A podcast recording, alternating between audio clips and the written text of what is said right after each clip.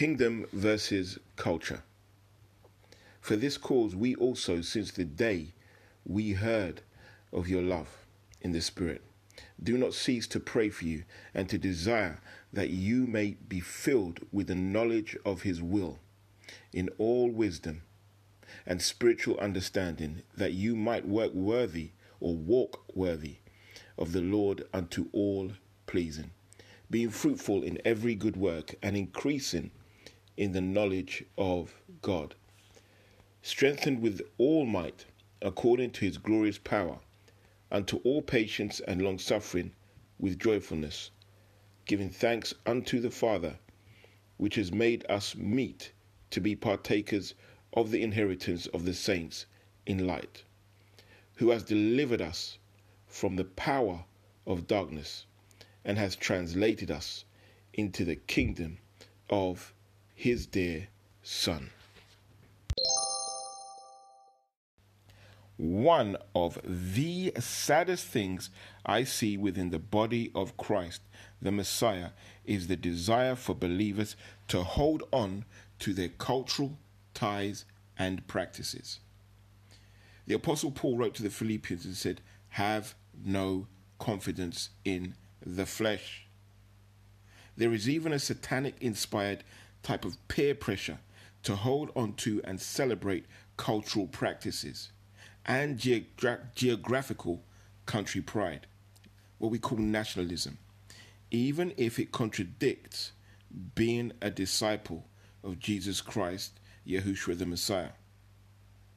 What the majority fail to realize is that Satan is in control of every country, every nation, every government in the earth.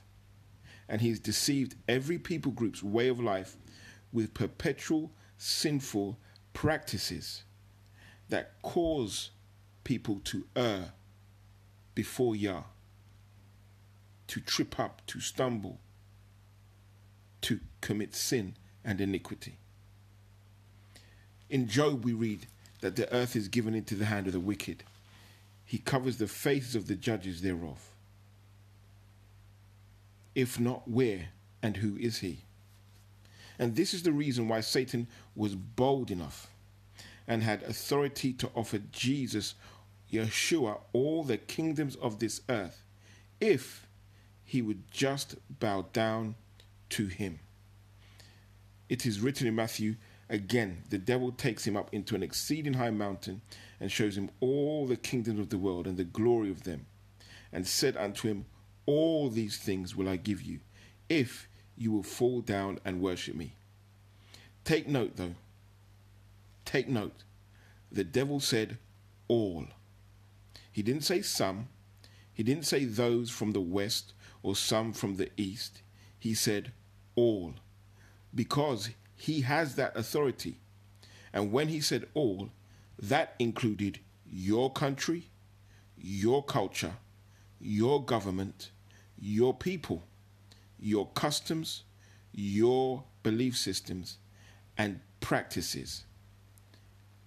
All, every one of yours and mine from where I come from. All. So the national, cultural, and ethnic pride that you have was already under Satan's authority way, way, way before you were born. Even the Apostle Paul was fiercely proud of his national and bloodline heritage. He's, he wrote, Though I might also have confidence in the flesh, if any other man thinks that he has whereof he might trust in the flesh, I more. You know, he came from the tribe of Israel, he was from the chosen people. And he goes on to declare that. He says, he was circumcised on the eighth day. He was from the stock of Israel.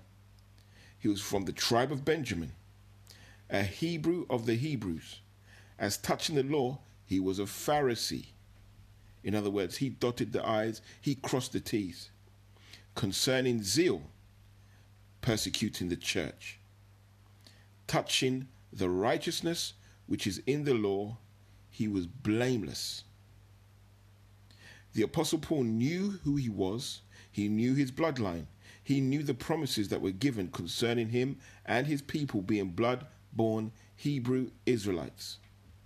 But what did the Apostle Paul say regarding all of this that he reeled out with regards to his cultural, his heritage, with all that was to do with the flesh and his bloodline?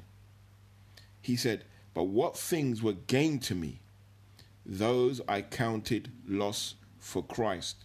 Yes, doubtless, and I count all things but loss for the excellency of the knowledge of the Messiah Yahushua, Christ Jesus my Lord, for whom I have suffered the loss of all things, and do count them but dung, that I may win the Messiah Christ and be found in him, not having mine own righteousness, which is of the law, but that which is through the faith of Christ, the righteousness which is of God by faith, that I may know him and the power of his resurrection and the fellowship of his sufferings, being made conformable unto his death, if by any means I might attain unto the resurrection of the dead.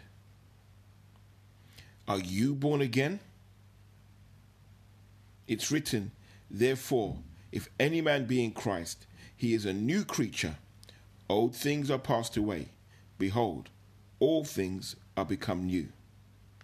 If you are trying to hold on to your cultural practices and mix them with kingdom living, I admonish you right now in love because you are playing a dangerous game and walking in a precarious path.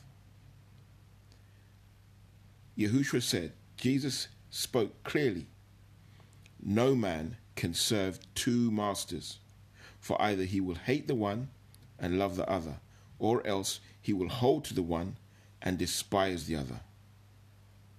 You no longer have a home in this earth if you are truly born again, and a child and a citizen of the kingdom of Yah God and our Savior Jesus Christ.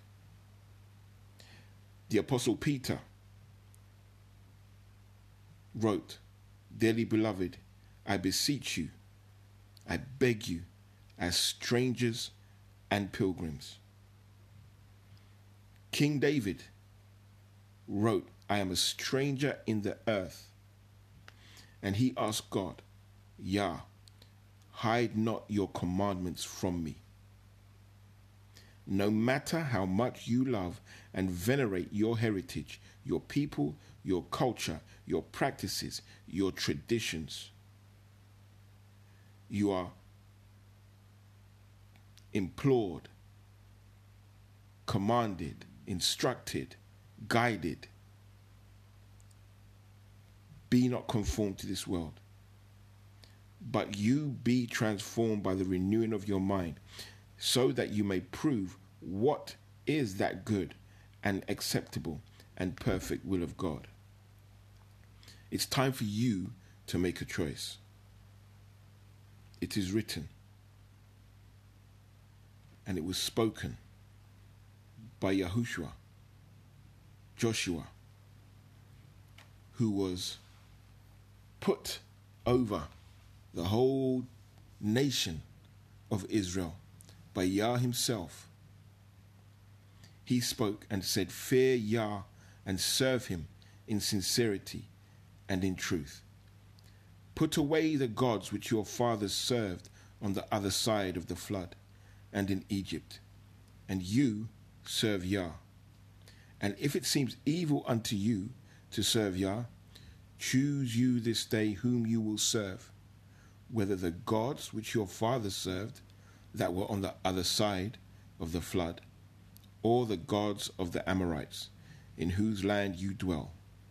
But as for me and my house, we will serve Yah. Shalom, love, and blessings.